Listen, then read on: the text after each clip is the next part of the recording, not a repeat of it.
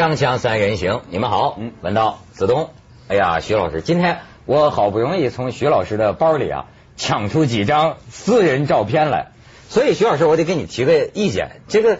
电视啊，它就是个不要脸的玩意儿。你说你们这些知识分子，有的时候我觉得这比较重视清白啊。对。他老觉得说说，哎呀啊，对，就说你说我我这么一个大学教授，我跟一个政界的人物在一块儿照个相，会不会人大家有不好的印象啊？攀附权贵有色眼镜来看你了是吧？哎，就是顾虑太多了，我羡慕还羡慕不及呢。啊，因为主要啊，咱们这以这个大局为重啊，对吧？这这个我这个媒。媒体工作者，我是六亲不认的，对吗？对，他是他就是以电视的本本质为重。对，我们电视人都是见利忘义的。对，大局，什么是大局？汪道涵先生过去了，汪道涵先生是咱们今天话题的大局。所以呢，咱们怎么跟别的节目谈汪道涵能谈的不一样呢？关键就在徐老师原来跟汪老在二十是二十年前吗？对，差不多就认识了。嗯，有过照片为证。呃，先请这个徐老师带着缅怀的心情，哎，先回。你确实啊，你那个时候才干还才副教授，多大岁数？呃，二十多岁嘛，还不到三十多岁。啊，我那时候是哎呀，曾经好汉不提当年勇啊。那时候算什么最年轻的副教授啊之类的。啊，那怎么就会攀附权贵了呢？没有没有没有，那怎么就会认识 汪老先生呢？呃，那也不是攀附权贵，很呃，说起来是因为我太太的关系。哦，我太太呢，她呢有一次坐公共车，听到人家在讲她的名字，一前面讲讲讲我太太的名字钱华啊，明星明星啊，他有一第一个有人在说呢，他说这个主持人为什么这么红呢？因为他是汪道涵的媳妇。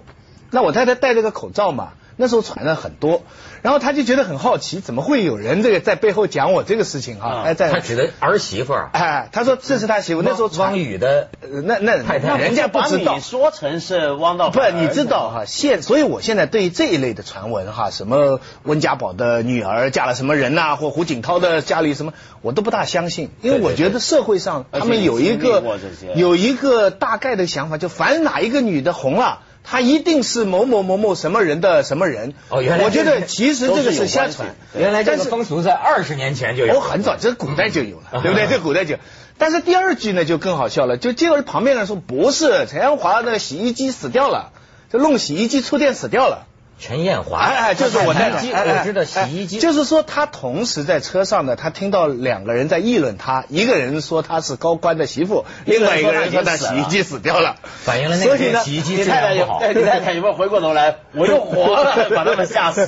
他戴着口罩，然后呢，他觉得很好笑，他就把这件事情呢写成一篇散文，登在那个《新民晚报》上。嗯，就的意思就是说，我究竟是汪道涵的媳妇，还是洗衣机搞死了？哎，都不是，就是这么一回事。而且听别人背后议论的这种心情，结果呢，这个文章发表以后呢，哎，突然就接到一电话，嗯，就就是呃那个时候我忘了他是市长呢还是前市长了，反正是太太叫孙孙维聪老师，就他太太，啊，给我们打了一个电话，给给陈建华打了一个电话，就是说看了你的文章了，想请你吃顿饭。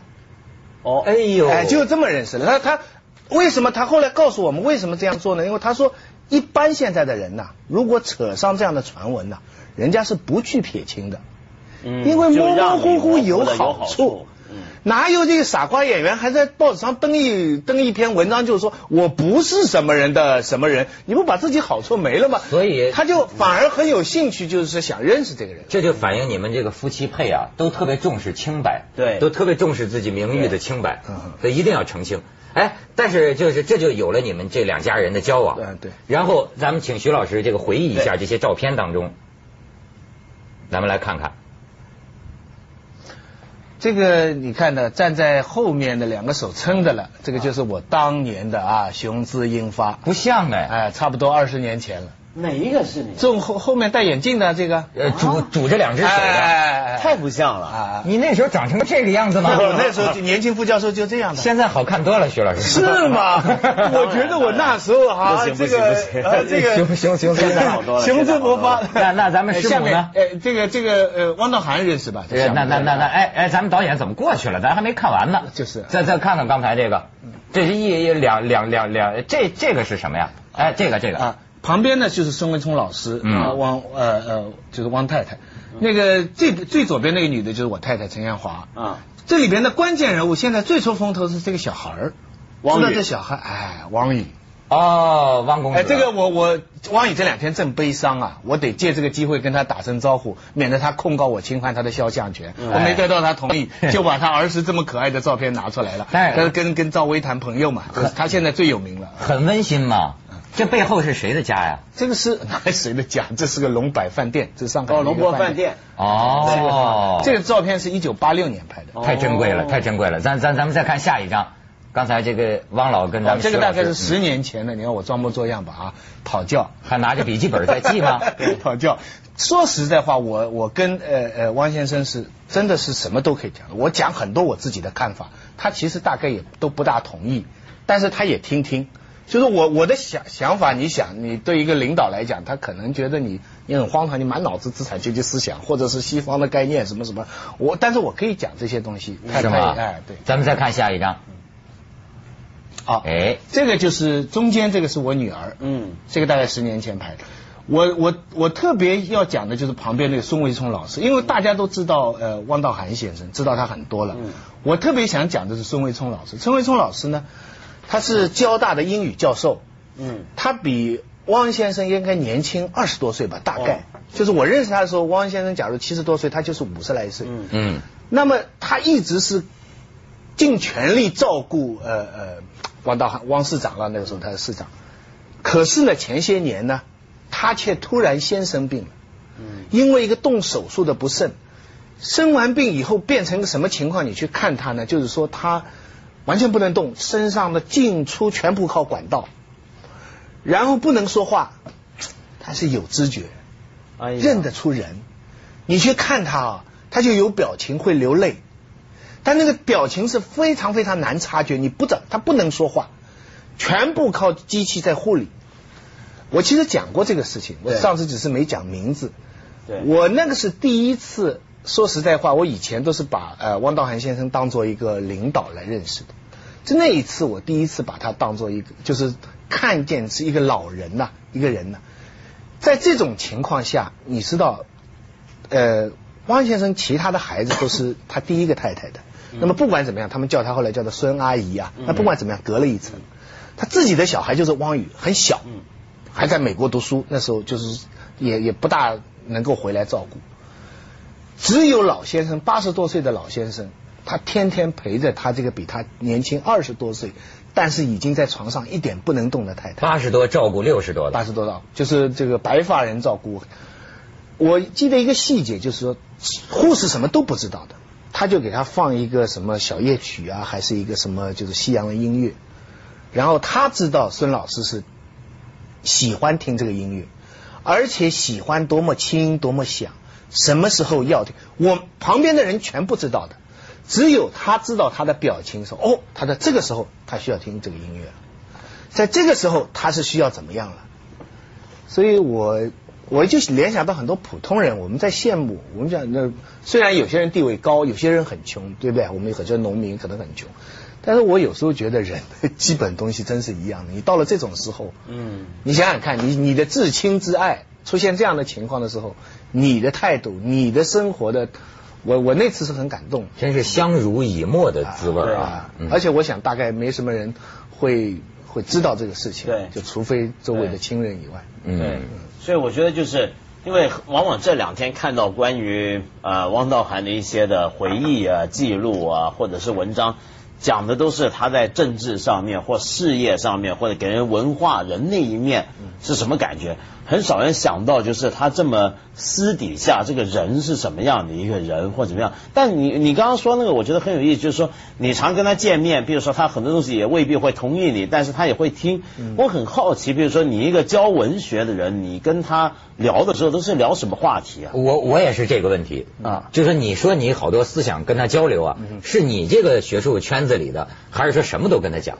呃，基本上是以我这个学术圈的，因为其实我对于作为政治家的汪道安先生，我并不知道他的很多很多事情。我我们他因为是呃呃，他知道我是做文学的嘛，所以他就会问一些文学方面的问题。但是其实他认识的像我这一类的学者很多很多，那我知道，就是很多很多魏承思啊、王沪宁啊，那很多很多他都是直接认识的。你你要是那些人来回忆的话，我相信他们，他真的喜欢看书。你刚才看那个书房里边啊，堆得满满的，他才老抱怨，床边上也是，他们他们自己一个人一个房间，然后这周围全是书，他就喜欢买书。嗯，然后呢，他呢，而且他看得很细，比方说，他一碰到我就说，哎，最近刘晓峰那一篇什么文章，怎么怎么怎么。汪辉的最近一个观点怎么怎么怎么？我相信汪辉、刘晓峰他们不认识汪先生，他们我想，可是他们的文章看到他，呃，我哪都看，嗯，就等于是文学的这方面的。他他们有是哲学的，比方说有一段时间处理法轮功的事情，他就跟我谈宗教的很多问题，民间的道教、民间的佛教历来是怎么处理的，一般的情况是怎么样，什么道佛的关系之类的。他当然有他的一个视角，他作为一个。啊，用这意识形态，他关心这个，人家很只知道他关心呃那个香港啊，不是呃两岸两岸，其实他是对意识形态一直是非常非常关心的这么一个人。嗯他当然有他的视角，但是他具体的东西，这点我很记，而且你八九十岁记性极好。嗯，记性极好，我就在想，我到了那，我第一知不知道自己活活得到活不到？第二活到那时候，脑子可能就已经不记得那么多东西。哎，你你说的这个我有体会，我见过很多呀，到七八十岁，头脑清晰、记忆力超长的人，哦，好像有个共同的特点，就是读书，对，终生读书，对。所以汪老师不是汪老师，汪老，我觉得给给我们最大的这个启发呀，就是读书。当然，你还不能读出读成书呆子。其实像汪老这样的人很难读成书呆子，因为什么呢？他是真的学以致用，他整天在第一线上，政治经济各个方面，回到屋里他又手不释卷，这样的一种关系啊是非常好的，并不是说只有大学教授读书才最好。对，而且我就觉得这个读书啊，一直会，你比如说现在有有有有有些人讲说老年人呐不要老看电视。嗯。电视它就是个很被动的东西，但是你要是老看书，因为你还会想嘛。嗯。而且我的这个体会啊，为什么说向汪老学习看书呢？这个书中自有黄金屋啊，书中自有颜如玉啊，不是说功利色彩的。我曾经断书一年，就前些年一年的时间没有看过书，没有就没有看过书。有了这次绝食啊，这个断书啊。偶然有一次再翻起书来的时候，我发现呢，生理的快感，生理的快，有一种像吃面包一样的感觉呀！哎呀，那真是就太喜欢看了，而且呢，这是自有黄金屋啊，你能得到生理的食欲上的满足；自有颜如玉呢，你看到书里一些这个情色描写，哎呀，比真的你还刺激。这就是我。断书一年之后得到的这个看书的好处，就看黄书。书一年，这个广告，锵锵三人行，广告之后见。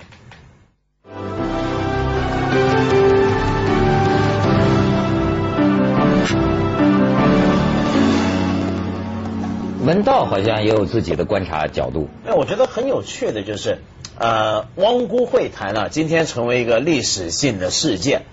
但是，一开始，譬如说这两个人是怎么给选出来的呢？你想想看，当年啊，两岸隔绝了那么多年，现在要开始出来谈了，找什么人出去谈好呢？那么两岸都不约而同的，是不约而同的，真的是，你要先注意这一点啊，就是呃，没有事先打好招呼，两边呢就成立了两个这样的会，这个会的头呢都是地位相当、身份相当。气味气味相投的人，呃，都是比如说两个老人都对艺术、文化、音乐很有爱好，有非常深厚的这个政治的人脉的关系跟经历。他们跟政治权力中心有一个非常直接的一个关系，但是他本身的形象又是一个又有点知识分子，又超脱又很儒雅的这么一个形象。那么这两个人是怎么出现呢？而出现之后又很很有趣的就是。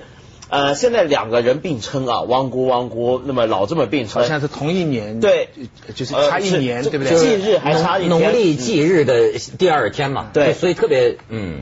那么而且呢，更妙的是啊，这个汪辜会谈总共就汪辜二人这见面过两次，哎，才见过两次，但是现在在媒体的这个记录文章里面就变成一个历史事件了，对，而且总把他们说的是有一种很特别的私交。那么，比如说说到两个人呢是有知己的关系，然后两家呢，比如说先后离世的时候啊，两个老人先后离世的时候，双方的家属呢都好像跟对方的家属建立起一个私人关系，要派家属去吊唁或者要特别致电这样子。这两我我有时候搞不懂，两个人见面两次，怎么就会变成了很好的朋友了呢？这个这个过程是怎么样？我就觉得这里头有太多我们中国文化的玄机。哎，我倒觉得这就是中国人的政治人际关系的妙处，必须得选这么两个人，而且呢，有太太为证啊。太太都说了，说虽然就见了两次面，但是这两人马上就引为多年知己，他们也谈得拢。对，这就好比说咱们那个婚姻介绍所啊，这个选的对，就是对你们两位都有很深刻了，知道你们俩凑一块儿一定就是哥们儿，对吧？对，就两岸的婚事虽然还没成，但前面这一对开了一个很好的联姻，所以我觉得中国人搞什么关系啊，往往啊都有一种什么呢？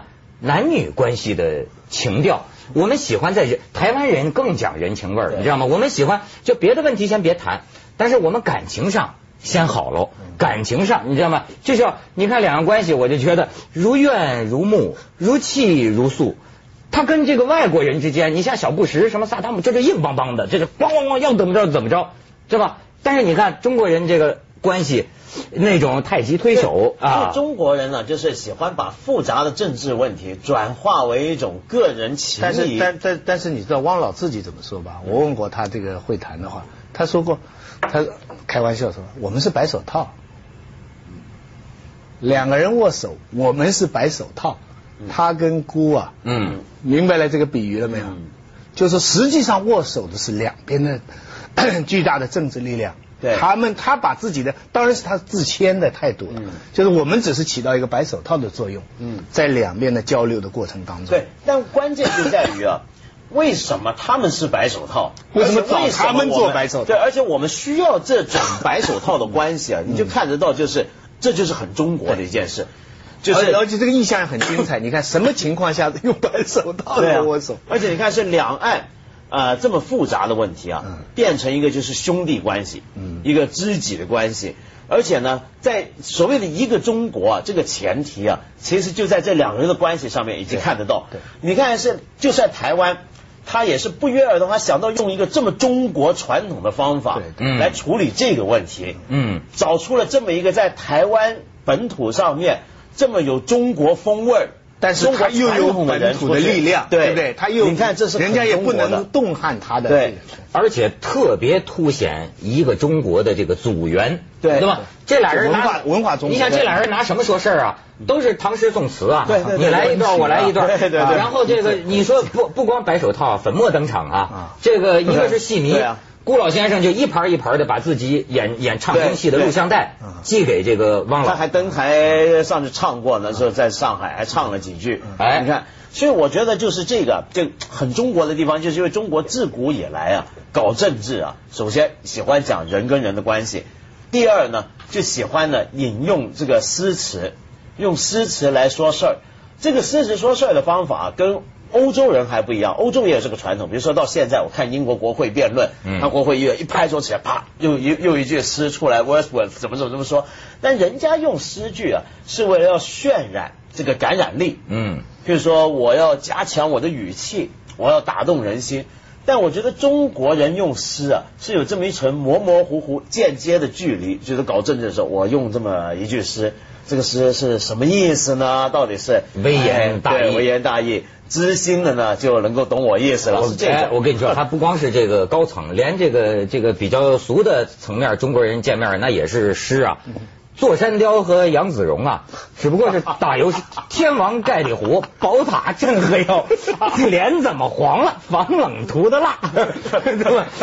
锵锵 三人行，广告之后见。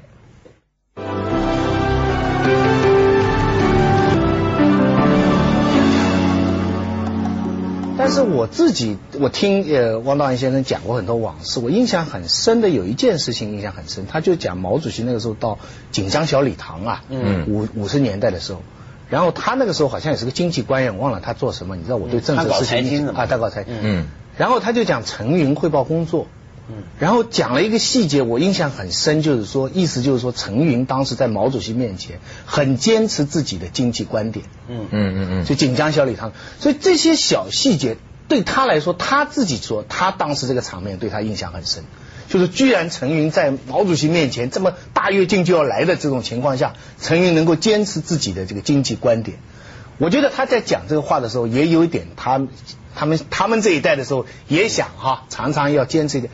所以我我有时候这些点点滴滴，我就非常可惜，他们很少写回忆录。我就建议过很多次，我说你们哎呀，你们应该多写点回忆录，因为历史是非常丰富的。我们常常是单面看的，比方我们在八十年代，我们觉得陈云很多观点我们不同意，对不对？但其实陈云的他独立见解的这一面，在五十年代经济思想这一面，这是很值得我们思考的这个东西。但有的时候，要不说我我我觉得中国人呢，就是。